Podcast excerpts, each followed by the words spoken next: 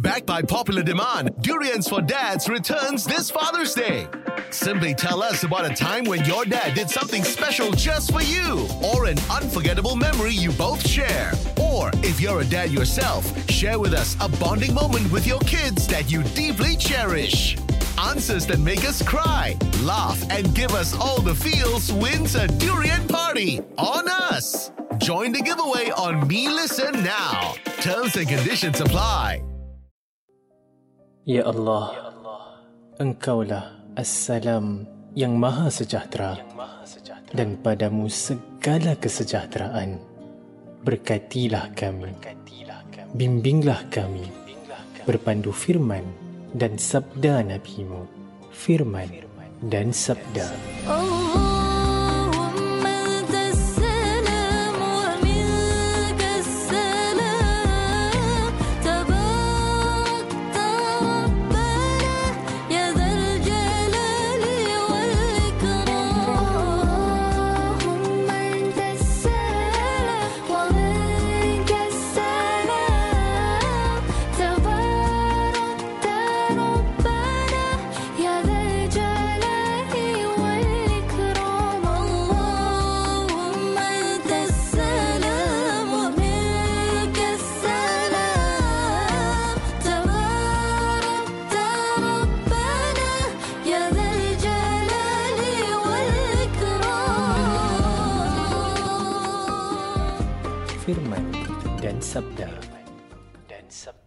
Bismillahirrahmanirrahim.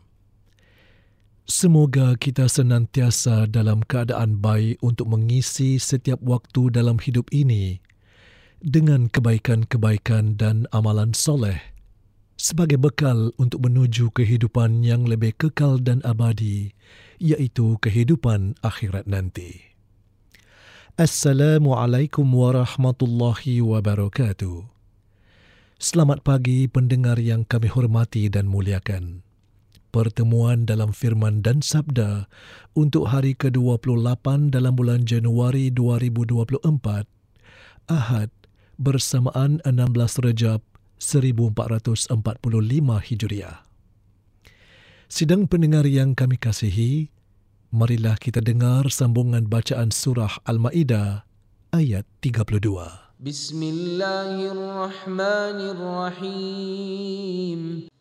من أجل ذلك كتبنا على بني إسرائيل أنه من قتل نفسا بغير نفس أو فساد في الأرض فكأنما قتل الناس جميعا. ومن أحياها فكأنما أحيا الناس جميعا ولقد جاءتهم رسلنا بالبينات ثم إن كثيرا ثم إن كثيرا منهم بعد ذلك في الأرض لمسرفون إنما جزاء الذين يحاربون الله ورسوله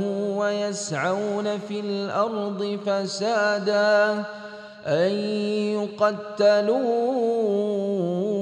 أو يصلبوا أو تقطع أيديهم وأرجلهم من خلاف أو ينفوا من الأرض ذلك لهم خزي في الدنيا ولهم في الآخرة عذاب عظيم إلا الذين تابوا من قبل أن تقدروا عليهم فاعلموا أن الله غفور رحيم يا أيها الذين آمنوا اتقوا الله وابتغوا إليه الوسيلة وجاهدوا في سبيله لعلكم تفلحون إن الذين كفروا لو أن لهم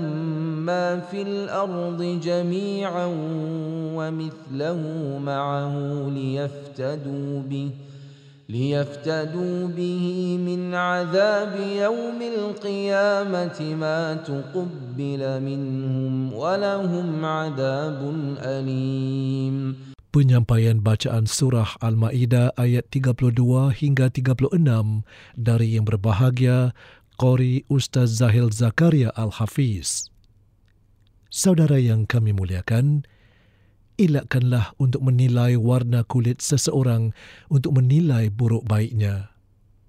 Jangan disebabkan sebahagiannya melakukan kezaliman, dinilainya semua orang dari bangsa itu sebegitu kita dengar perincian lanjut dari yang berbahagia Ustaz Mustaza Bahari dengan ceramah bertajuk Perang dengan Tuhan. Man, aku tak tahulah. Kau ni buat-buat lupa ke betul-betul terlupa eh yang kau hutang aku tahun lepas? Aku ni makin diam. Kau diam aja. Kau tak bayar-bayar duit aku eh. Nak cakap kau miskin, nak cakap kau tak ada duit nak bayar hutang aku tak juga. Sebab aku tengok kau ni melancong sini sana. Bila nak bayar hutang aku ni? Kau aku mesej, kau tak jawab eh. Aku call kau tak jawab. Ini sampai aku terpaksa datang rumah kau nak minta hutang aku balik. Kau bila nak bayar hutang aku ni? Bismillahirrahmanirrahim. Assalamualaikum warahmatullahi wabarakatuh. Innal hamdalillah nahmaduhu wa nasta'inuhu wa nastaghfiruh wa na'udzu billahi min shururi anfusina wa min sayyiati a'malina. من يهده الله فلا مضل له ومن يضلل فلا هادي له. وأشهد أن لا إله إلا الله وحده لا شريك له وأشهد أن محمدا عبده ورسوله. اللهم صل وسلم وبارك على نبينا محمد وعلى آله وصحبه ومن تبعه وبالاه سبحانك لا علم لنا إلا ما علمتنا إنك أنت العليم الحكيم. بشرح لي صدري ويسر لي أمري تم لساني يفقه قولي أما بعد. الحمد لله. Syukur kita kepada Allah Subhanahu Wa Taala di atas nikmat berbahagian pada hari ini. Sekali lagi dikurangkan Allah Subhanahu Wa Taala kesempatan untuk kita menghirup udaranya dan dapat kita laksanakan perintah Allah sebentar tadi salat subuh. Mudah-mudahan apa yang telah kita lakukan Allah berkati dan terima di sisinya sebaik-baik mungkin. Dan mudah-mudahan Allah kurniakan kita sifat istiqamah dalam melakukan kebaikan dan dikurniakan kita juga nanti akhirnya husnul khatimah. Amin ya rabbal alamin. Kembali kita kepada surah Al-Ma'idah. Pada pagi ini, sebentar tadi dibacakan oleh Qari kita ayat ke-32 hingga 36.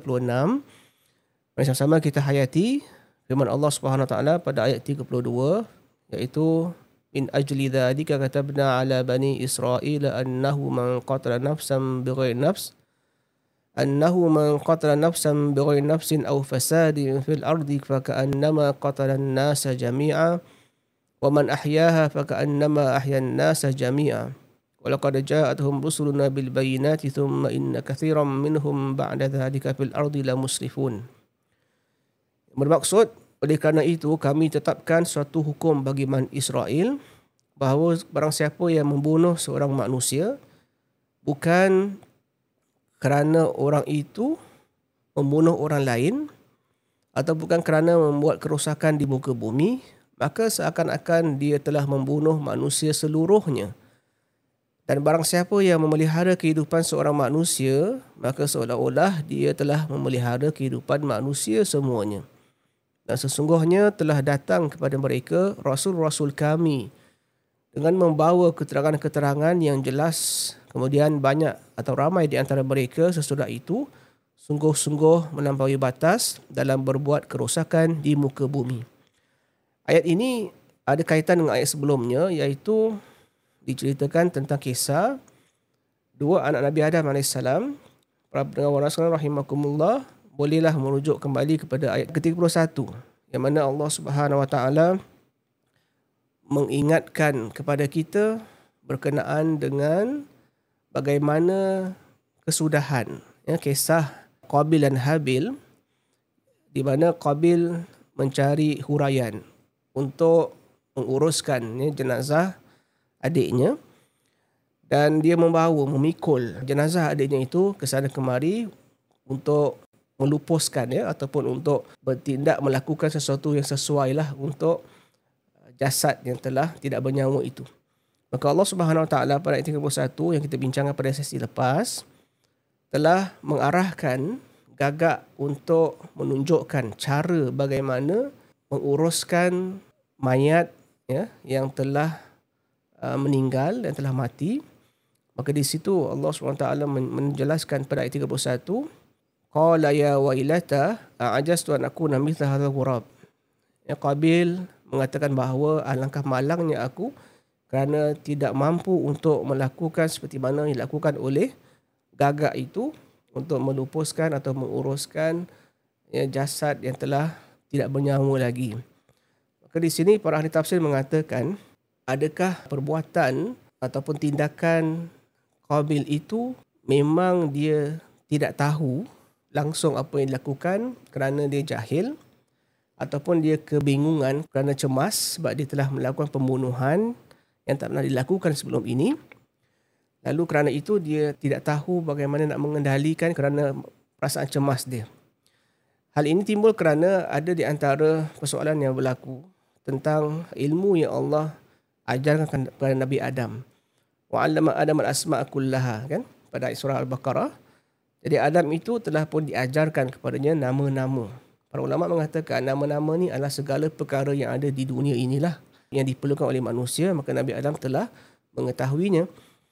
Jadi persoalan yang timbul, tidakkah anak Nabi Adam juga telah diajarkan bagaimana untuk nak mengendalikan perkara-perkara dalam hidupan mereka seperti kalaulah berlaku kematian, mereka perlu lakukan sekian-sekian caranya. Jadi ada di antara ulama mengatakan bahawa apa yang diajarkan kepada Nabi Adam hanyalah ilmu ya ataupun perkara-perkara yang uh, mendasar yang zahir bukanlah kemahiran.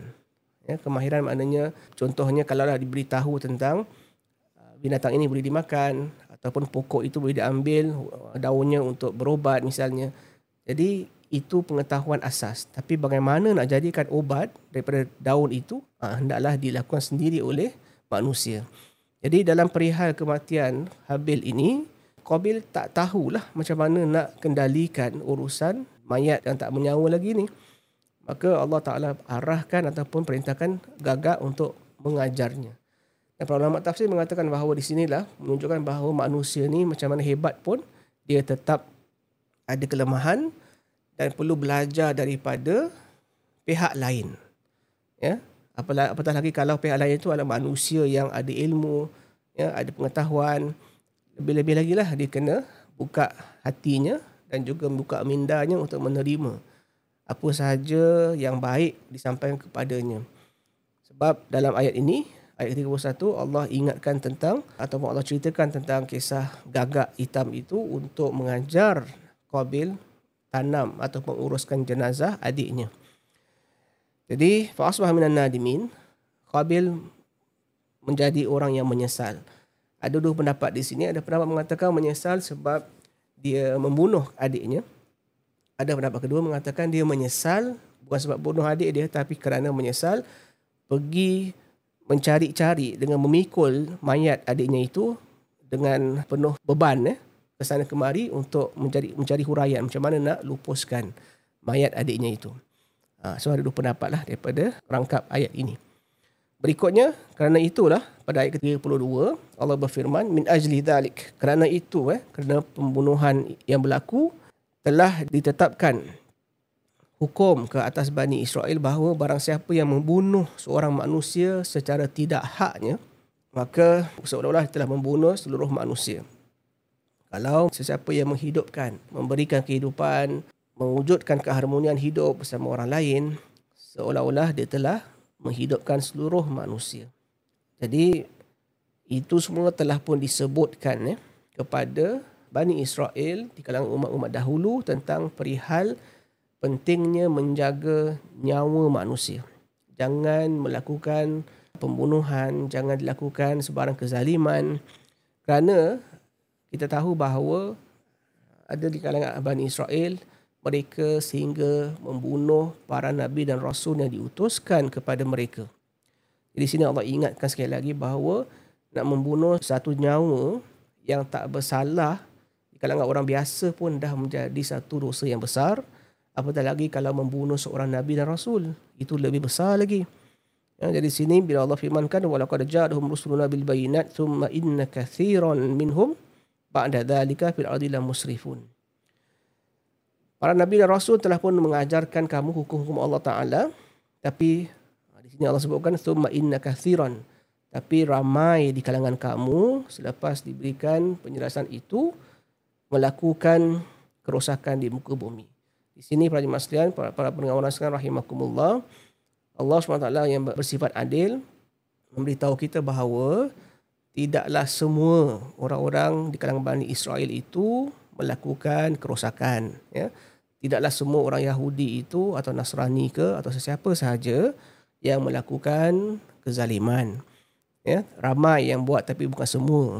Jadi begitulah kita ni hari ini pun ke mana saja kita pergi jangan kita melihat sesuatu bangsa ataupun kita melihat ya uh, warna kulit orang atau sebagainya untuk kita menilai orang ini orang jahat ke atau orang baik ya tapi kita menilai dari sudut perbuatan dia kalau dia buat baik maka kita pun layan dengan baiklah ha, jadi tak boleh kita nak mencetuskan keraguan dalam hati kita atau hati orang lain dengan mengatakan bahawa kalau Allah dah kata begini, semua orang dia begitu memang tak baik atau jahat. Tak boleh begitu. Sebab Allah sendiri mengatakan di sini, ramai di kalangan mereka Bani Israel itu memang melakukan kerosakan, tapi bukanlah semua.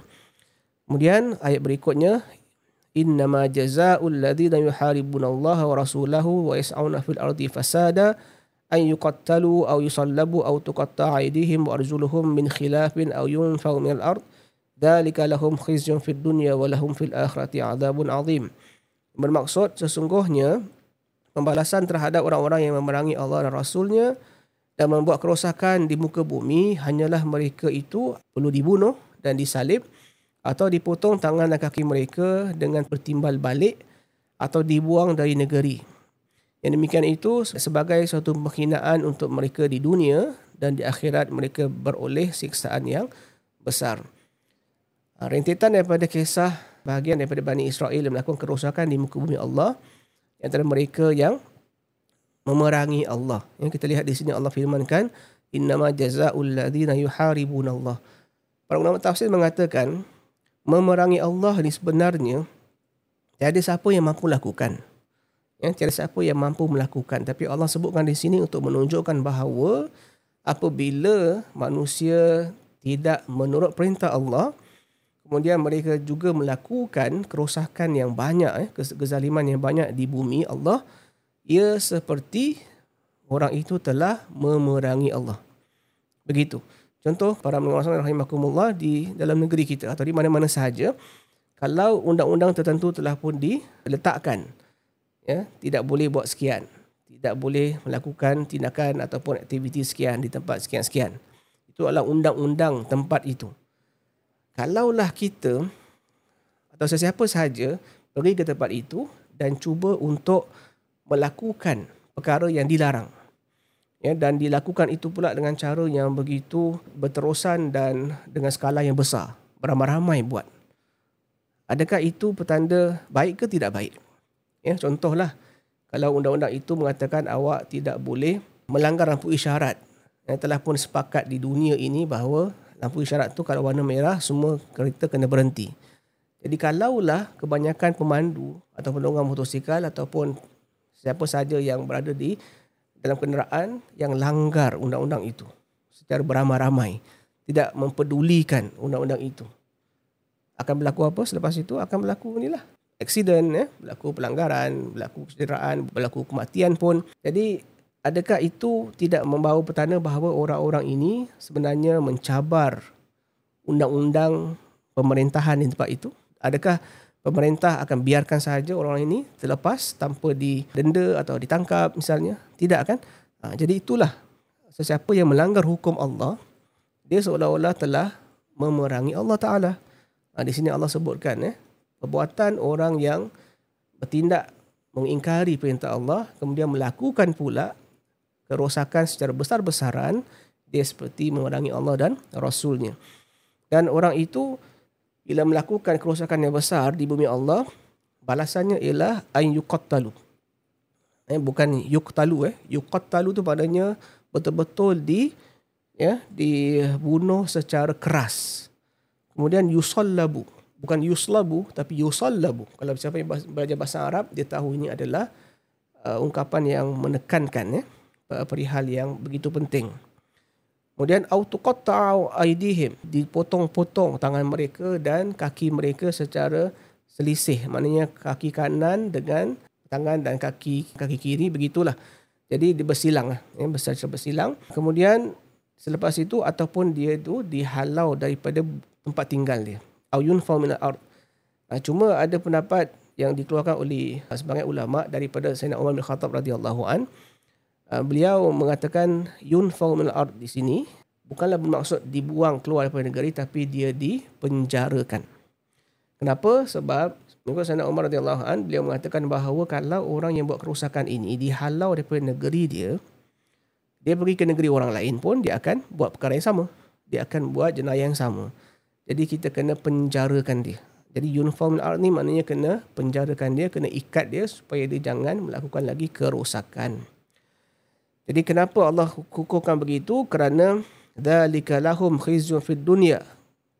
Ya bagi mereka itu adalah penghinaan di dunia walahum fil akhirati adzabun azim.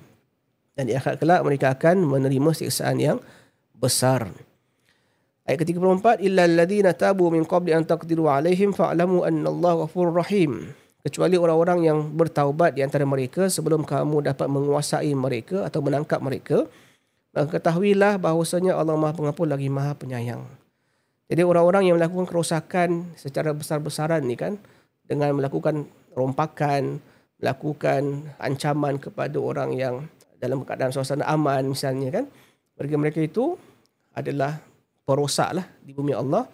Jadi hukuman yang disebutkan dalam ayat yang sebelum ini iaitu ayat ke-30 uh, tiga, mereka tu dibunuh kemudian mereka disalib ya mereka dipotong tangan dan kaki mereka secara bersilang dan mereka dipenjarakan itu semua adalah hukuman yang hanya dijatuhkan oleh hakim eh, atau pemerintah di tempat itu.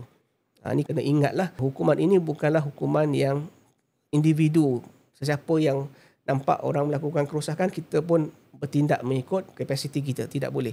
Ini hanya boleh dilakukan oleh hakim di tempat itu sahaja. Okey jadi apa saja mereka lakukan itu Allah kata adalah suatu perkara yang besar kecuali bagi mereka yang bertaubat sebelum mereka ditangkap maka Allah ampunkan dosa mereka tetapi para pendengar warna rahimakumullah perlu diingat bahawa dosa mereka itu Allah ampunkan kerana mereka bertaubat. Tapi kalau mereka telah merampas hak orang, harta atau barang yang dirampas itu tetap masih dipertanggungjawabkan. Ya, misalnya, kalau dia membuat kerosakan dengan cara merompak, membuat aktiviti lanun misalnya, ataupun ialah membunuh misalnya kan, sampai ke tahap membunuh, maka mereka terlepas. Dan mereka minta ampun kepada Allah. Ya Allah, dulu aku ni waktu muda memanglah melakukan ataupun join lanun misalnya. Jadi buat banyak kerosakan. Sekarang aku nak, nak bertaubat. Allah boleh terima taubat mereka. Tapi hak-hak manusia yang telah mereka ambil. Kalau mereka pernah bunuh misalnya. Mereka pernah merampas, merompak harta orang dan telah menggunakan harta itu. Maka hak-hak orang lain yang telah diambil perlu dikembalikan. Kalaulah dia mati dalam keadaan tidak sempat mengembalikan hak orang-orang itu, maka itu semua akan dipertanggungjawabkan di akhirat kelak. Kemudian ayat berikutnya ya ayyuhalladzina amanu ya ayyuhalladzina amanu taqullaha wabtaghu ilaihil wasilata wajahidu fi sabilihi la'allakum tuflihun. Di sini Allah ingatkan orang-orang beriman, wahai orang beriman, bertakwalah kamu kepada Allah dan carilah jalan yang boleh mendekatkan diri kepada Allah dan berjihadlah kepada pada jalannya supaya kamu mendapat keuntungan. Ha, di sini Allah ingatkan orang beriman supaya bersentiasa bertakwa kepada Allah dalam setiap urusan hidup dan wabtagu ilahil wasilah. Carilah jalan yang mendekatkan diri kepada Allah dengan cara apapun. Dengan apa ibadah amalan yang baik sekalipun. Buatlah. Ya, sebab apa? Sebab setiap detik hidup kita ini kita uh, perlu berusaha untuk mengisinya dengan segala kebaikan. Kita lihat para sahabat Nabi SAW dahulu, mereka ni berlumba-lumba untuk mengisi masa hidup mereka dengan perkara yang terbaik. Ya, Ah, kita lihat contohnya Abu Bakar Siddiq radhiyallahu an, Nabi pernah bertanya, siapakah di antara kamu hari ini yang sedang berpuasa? Siapa yang telah berinfak ya, fisabilillah? Siapa yang telah menziarahi orang sakit? Nabi tanya semua Abu Bakar jawab saya, saya, saya. Yang maknanya Abu Bakar ni dia lakukan apa saja yang terbaik yang dia boleh buat, dia akan buat untuk mengisi ruang hidupnya itu dengan kebaikan. Jadi kita begitulah ya para pendengar sekalian rahimakumullah usahakan agar hidup kita ini diisi dengan kebaikan yang berterusan. Kemudian innal ladzina kafaru law anna lahum ma fil ardi jami'an wa mithluhu ma'ahu liyaftadu bihi min adzab yaumil qiyamah ma tuqbila minhum wa lahum adzabun alim. Sungguhnya orang-orang yang kafir sekiranya mereka mempunyai apa yang di bumi ini seluruhnya dan mempunyai yang sebanyak itu pula untuk menebus diri mereka dengan itu dari azab hari kiamat nescaya tebusan itu tidak akan diterima dari mereka dan mereka beroleh azab yang pedih. InsyaAllah ayat ini akan kita huraikan pada sesi akan datang. Wallahu a'lam bishawab. Assalamualaikum warahmatullahi wabarakatuh. Yang berbahagia Ustaz Mustaza Bahari dalam firman dan sabda.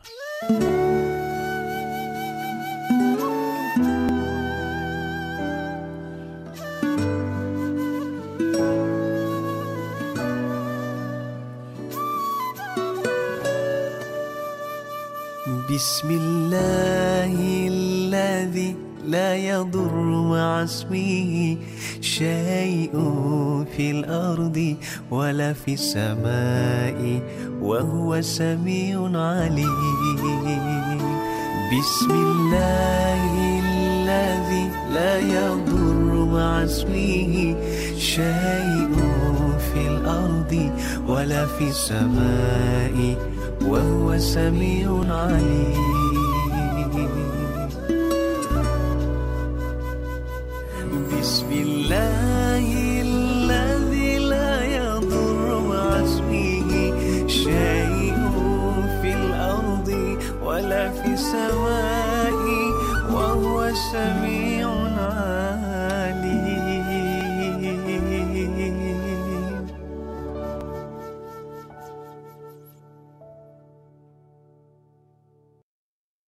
By popular demand, Durians for Dads returns this Father's Day. Simply tell us about a time when your dad did something special just for you, or an unforgettable memory you both share. Or if you're a dad yourself, share with us a bonding moment with your kids that you deeply cherish. Answers that make us cry, laugh, and give us all the feels wins a durian party on us. Join the giveaway on Me Listen Now. Terms and conditions apply.